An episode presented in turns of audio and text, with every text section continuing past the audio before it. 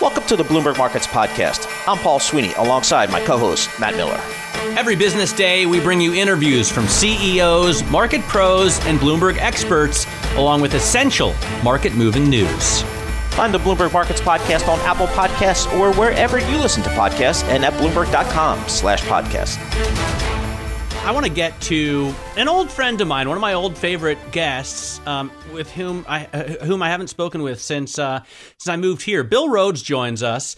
He used to be the chairman of Citi, and um, he wrote the book Banker to the World, which I read uh, when I was a young buck in my thirties. And then Kathleen Hayes introduced us. I was uh, I was starstruck a bit, but um, I've gotten to know him. Uh, Bill, thanks so much for, for joining us. It's been it's been too long.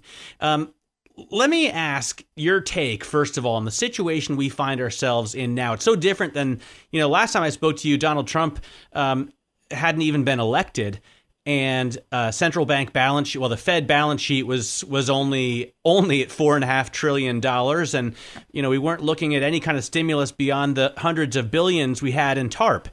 Now we're looking at seven and a half trillion from the central bank, or in the, the on the Fed balance sheet, and uh, four and a half trillion now six and a half trillion in stimulus. Um, what does that mean to you?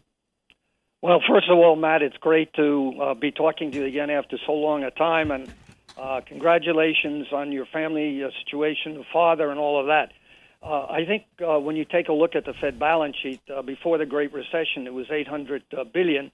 It went to four four point five point. Uh, seven, uh, then they started tapering down, and now it's seven and a half, as you point out, to eight. Plus, we have massive stimulus uh, on the uh, on the on the fiscal side with this new stimulus bill of a, of a, of a one point nine trillion. And so, I think this is being replicated also in Europe, in China, in Japan, and uh, I think we're revving up the world economy. And the U S is supposed to grow at least six percent this year. Some people think six and a half, seven, some even say eight percent. Uh, China, six to eight percent. Uh, Europe is a laggard, but my concern is we're seeing uh, this tremendous search and reach for yield uh, that every time I've seen before causes problems, because eventually the Fed is going to have to tighten, and the rest of the central banks of the world will have to. And when you see tightening, that means rates going up uh, because you have a inflation starting to move from where it's been so low for the last few years. Uh, so I, my concern is where we're going to be two years from now uh, if the Fed doesn't start taking measures at some point in time. So, Bill, how concerned are you? How concerned should we be about this debt we are taking on? I mean, we always talk about it, and somebody's got to pay it back, our kids, our grandchildren. When does it become a real fundamental problem in your mind? Well, I think right now the, the government is doing what it has to do, and I'm a big admirer of Janet Yellen. Uh, she's a friend, and, uh, you know, for the moment that's fine, but I think we have to be realistic. If we continue this for another year, eighteen months, I think we could get ourselves into a real difficult situation. Already the People's Bank of China is talking about tapering down because they are in a bubble on the real estate area, and they've moved their uh, estimates for this year's growth from eight to six percent because they realize they have to start cutting back. The real danger is that we don't cut back, and two years from now we face a real, real problem with another blow up. Well, I wonder about um, what what the poorer countries are looking at. I mean, we talk a lot about obviously America because we live there, or in the or the West because we live there. But you cut your teeth in Latin America. Um, you, you ran uh, the bank's business in LATAM a- and Africa. And what do you think about these economies that have it so much worse? What's going to happen to them? And is this inequality that already is there going to going to grow even further? That's one of my biggest concerns, Matt, because and I just came out with a piece this morning on vaccines for debt, uh, because I am so concerned that there is not the financing to really Uh, purchase from the pharmaceutical companies enough vaccines to, inoc- to inoculate the emerging markets, Latin America, Africa, parts of Southeast Asia. And uh, so the, uh, the the emerging markets, uh, you know, always catch a cold here after we sneeze, because what happens is that interest rates tend to go up, They have a lot of foreign currency debt. Uh, they have problems, uh, you know, paying back. Uh, just think of Latin American debt crisis when Volcker raised yep. interest rates in eighty, eighty-one, eighty-two, and the Asian financial crisis in the nineties.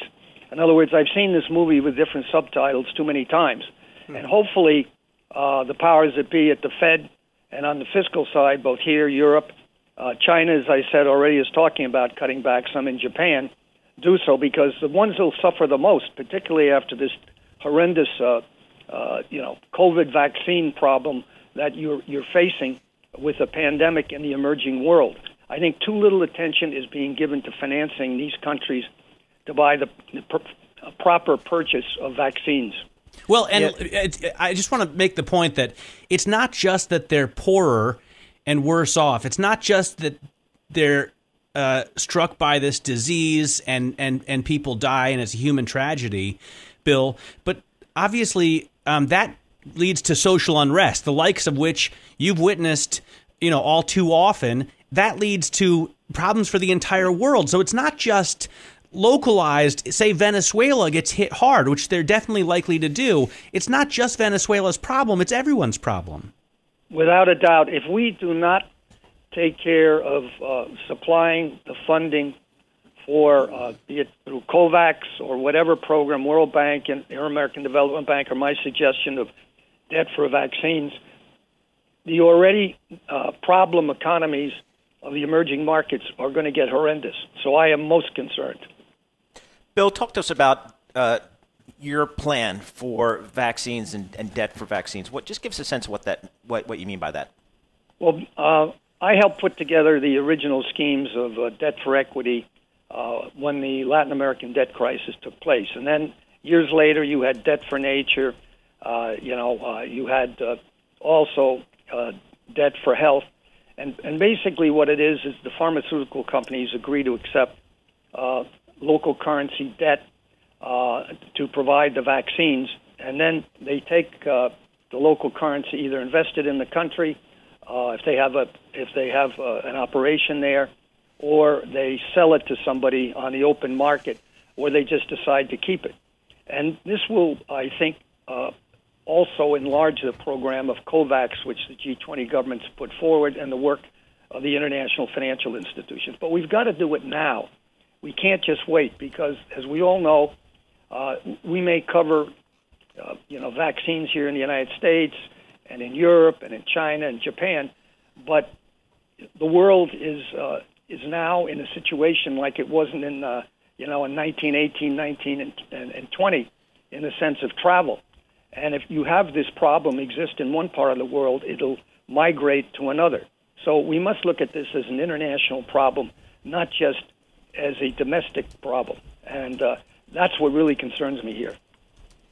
All right, Bill, thank you so much for joining us. We appreciate that. As always, it's great to check up with you, check in with you, get your latest thoughts, particularly as it relates to Latin America. Bill's got so much experience there. Bill Rhodes, he's the president and C E O of William R. Rhodes Global Advisors, former chairman of Citibank. And, Matt, I love talking to Bill. Uh, mm-hmm. he's, his perspective is just extraordinary. His experience is, is unparalleled, and we really love get some book. wisdom. I yes. love the book, Banker to the World. Uh, I can't recommend reading that enough. And he also wrote an op-ed with Stuart McIntosh, um, who heads the G thirty. You can check that out on project syndicate dot org. Yeah, and he, he just brings up a, a really key issue about Latin America trying to, and, and emerging markets in general, uh, trying to get them uh, their uh, doses. Let's talk about something near and dear to my heart, and that is tacos. Do you have I tacos love- in Germany? Um, I mean, I make tacos almost on a weekly basis, so okay. It's not super easy to get um, everything you need for it, but um, I've got a specialty food store. Uh, oddly, it's an American food store, and I guess tacos should be considered Mexican. I'm, I'm not one hundred percent sure. Let's ask somebody who knows. Who Jason knows? Cappasola joins us, the C E O of Del Taco. Um, Jason, let me first start by asking what the pandemic was like for, for you and your franchisees, and, and what the outlook, um, what's the outlook now? Hey, well, thanks Sorry, for having John, me today. Uh, John, John, I didn't mean to call you Jason. Quite all right. I wasn't going to, I was going to correct you, but I, I'll take it. Don't um, just roll with it. You know, if I say something wrong, you can correct me. John Cappasola Junior All right. Well, I'll take it. Um, let me tell, talk about the pandemic a little bit. Obviously, it was a challenging operating environment for everyone.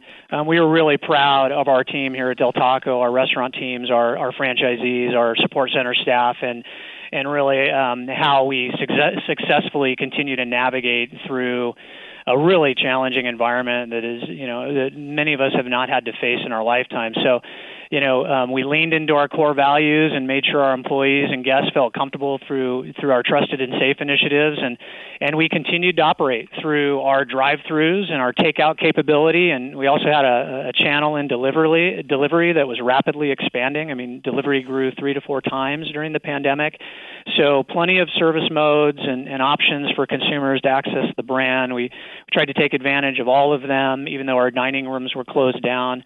We were able to get back to positive same-store sales growth in Q three and Q four.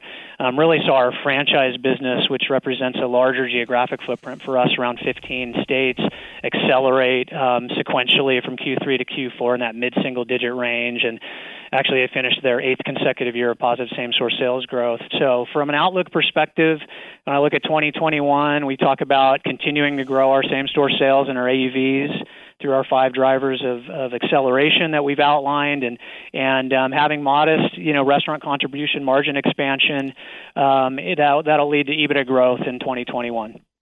John, talk to us. I know you have a lot of exposure to the state of California, and California is really aggressive in shutting down restaurants. So I'm guessing that was good news for, you know, the Del Tacos of the world, you know, fast food or drive-through business. Talk to us how much that was a, a tailwind for you during the pandemic, and, and to what extent will that be a headwind going forward?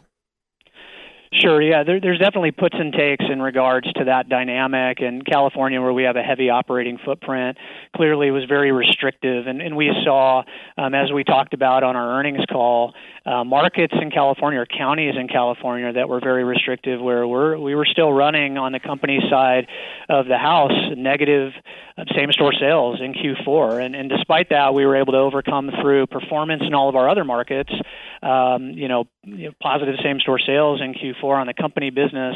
And uh, it clearly, as I stated, franchise has been very positive for some time now over a broader geographic footprint. So so we, we feel good about how we're positioned moving forward.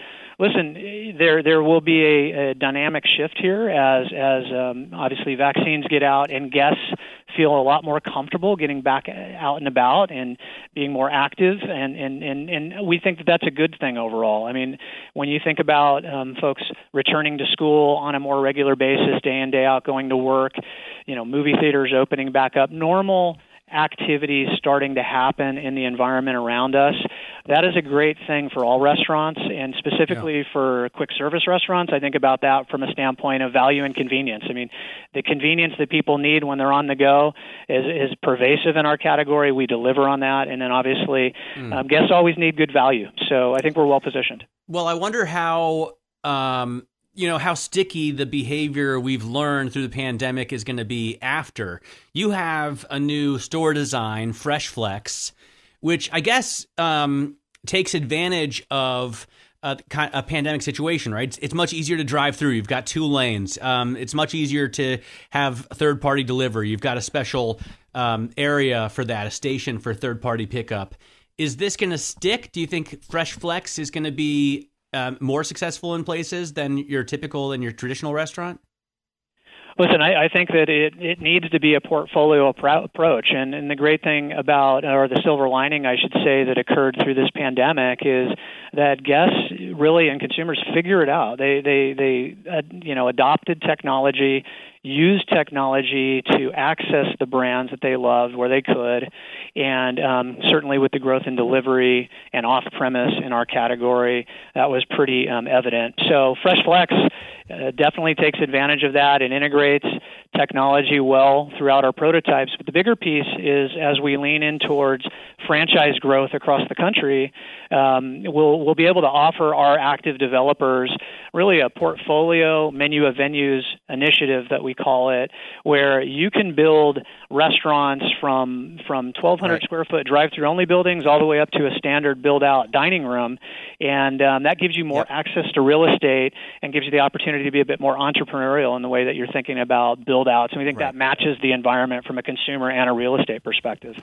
Hey, John, thanks so much for joining us. We really appreciate your thoughts here. John Cappasola Junior, C E O of Del Taco. That's a publicly traded company on NASDAQ. Great symbol, T A C O. You know, we talked last hour about the taco uh, business. Now we're talking barbecue. And the reason we're talking barbecue is because the great state of Texas is reopening fully today. No mask mandate anymore. What does that mean for business and life in Texas? And what better place to talk about it than Lexington, Texas?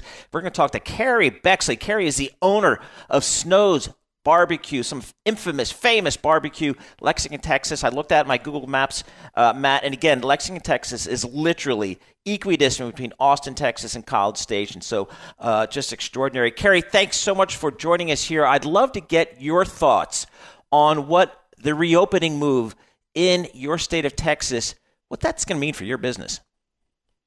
Well, we're we're taking it pretty slow. We're kind of skeptical of a few things, and again, hopefully blessed to get back to normal activities at some point. But, uh, uh, again, we're just kind of taking it slow and, and few changes at a time.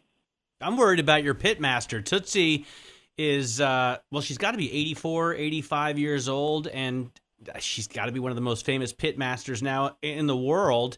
How's she, how's she survived through COVID? Well, she's continued to kind of operate at normal. Again, uh, the social distancing and the mask wearing, she's done that. And again, a lot of our reactions uh, stems from her and a couple other employees that are, including myself, that are on up in age. But uh, she's she's doing great. She's uh, like you said, she's eighty-five. Will be eighty-six here, I think, in April. And uh, man, we we just want to clone her and, and find some more that can can keep keep going like she does. But uh, again, that's the reason we're, like I said, some of our precautions, we're just taking it slow and not just going to flip the switch overnight and, and drop all our guard. So how's it, how's it going to work, Kerry? I mean, you only open on Saturdays anyway, so you got to worry about one day a week. You open, I guess, eight-ish, eight o'clock, right? Do you yes, tell people correct. They have to stay, uh, you know, six feet away from each other? Are you only letting people in with masks, even though they're allowed to come in without a mask? Like, what are you doing? Uh, uh, our line, we don't regulate it very, very closely. I mean, it, everybody uses their own best judgment. But once we enter our building, and again, we're we're pretty small. Our quarters are pretty tight. When you enter the building to order and get your barbecue, it's uh, masks are required, and we're going to continue to to leave that in place at this time. I mean, everybody's kind of adapted. We've had no problems. Uh, again, the barbecue family is just uh, second to none as far as good quality people, and we haven't had any, you know, like I said, any red flags or any problems with that. And we're going to leave that in place at this time. Kerry, tell us about how your business was impacted. Uh, you know, we're, we've been twelve months into this pandemic here, uh, almost to the day here. Give us a sense of how your business changed March of last year. Well, it, it was just kind of a, a overnight switch. And, when you know, at first we were real curious just to see what kind of crowd we would have. And, and it was just overwhelming at how good it was when it first hit. And then the wife and I got to talking, and our schools had shut down and everything. And, and ninety-five percent of our clientele is out of country, out of state, out of town. And, you know, with our schools shut down, we didn't want to be bringing the, the people into our town. So at that time, we made the decision to close uh, in March of last year. And we were closed uh, completely from March until November. Uh, all we focused on was our online shipping. It increased. We were fortunate enough to have that already in place since two thousand eight. And it increased uh, uh, dramatically, really. And, you know, it was kind of like almost a Christmas rush again. Mm. We had to, uh, you know, revamp and be able to keep up. And uh, it's been that way kind of the whole time. Our online business has picked up and does well. I want to hear about that. Keep everybody. Kerry, I want to hear about that. I know that I know that in the past you've had customers who fly in from Hong Kong just to get your barbecue. Um, that's no joke. So, but now you have an online business, and I wonder how that has uh, how that's developed. I mean, I'm looking at your website, Snow's Barbecue dot com, and just thinking about ordering a little brisket myself out here, and I'm in Berlin. Well, again, it has been, we, like I said, we were blessed to already have that in place, being a one day a week uh, venue, we we had to have a place to go in order if we had anything left from day one, and that's why I put the shipping in place. And again, from the pandemic hit, it just uh, increased, and our our feedback and a lot of our customers, I mean, I don't know the percentage exactly, but are repeat customers that order on a regular basis. I mean, we we manage it just like we do on Saturdays. Quality is our, our main concern, and customer service. And like I said, we're not, not real large. We're also on Goldbelly, which uh, you can get the same thing on our website, N N. But uh, it's been great. Uh, I mean, it's uh, as far as quality, when you rewarm it in New York, you lose very little. And, you know, back to what you said, our customers from all over the world, and that is that's the case every Saturday. It's kind of like a, a festival one day a week. I mean, we have people from all over the world every Saturday, and we're just truly blessed. And like I said, the pandemic has well, definitely hit us, but we've been fortunate enough to make some changes and, and handle it quite well. Well, we wish you the best, Kerry. Send the best to your family and to Tootsie down there and everybody in Lexington as well. Um, I'm so glad that you've survived uh, and, and come out stronger on the other side of this. Well, hopefully we get to the other side of this. Kerry Bexley there, um, who runs Snow's Barbecue, voted the best barbecue in Texas. And Texas is a big state, so that is a something. very, very big deal. Let's get over now to Jean Shanzano, Bloomberg uh, politics contributor. She's also a professor at Iona, to talk a little bit about this couple of trillion dollars we're about to pump into the U S economy. Um, Jean, what do you think? I mean, the, my first question about this, uh, beyond, you know, where should they send my check, is, is it going to be inflationary, or are the deflationary forces so strong right now that uh, we shouldn't be worried about that? I love how you said just a couple trillion dollars, give or take, just right? Few. Just a few. And and I think that's really, you know, part of, of what we're all just looking at today, which is it, it's difficult to tell people the size of this thing. I think one point that really struck with me is that the Watson Institute had out a piece which said, we spent in twenty years on the war on terror five point four trillion dollars. In the last year, including this bill, we spend six trillion dollars on coronavirus alone, on this mm. pandemic. And wow. so this is the largest standalone stimulus package I- I- in American history, obviously. So it's unprecedented in uh, Biden's, you know, arguably fifty, fifty-first day in office. But to your point, that is the big question and the big debate is, is this thing going to trigger inflation? And I don't think we know. We've heard some people, even Democrats, say that it could, and other people push back, like uh, Janet Yellen, for instance. Um, so I don't think we know. Um, if it just fills out the outpost gaps, it's going to be okay. But if it does trigger inflation, Jerome Powell has said he can deal with it. Uh, you know, I think we have to take a wait and see attitude on that at this point. All right. So, Jeannie, from a political perspective, um, what does it mean that this bill is likely to be passed and signed probably today into law strictly on party lines, no bipartisanship whatsoever?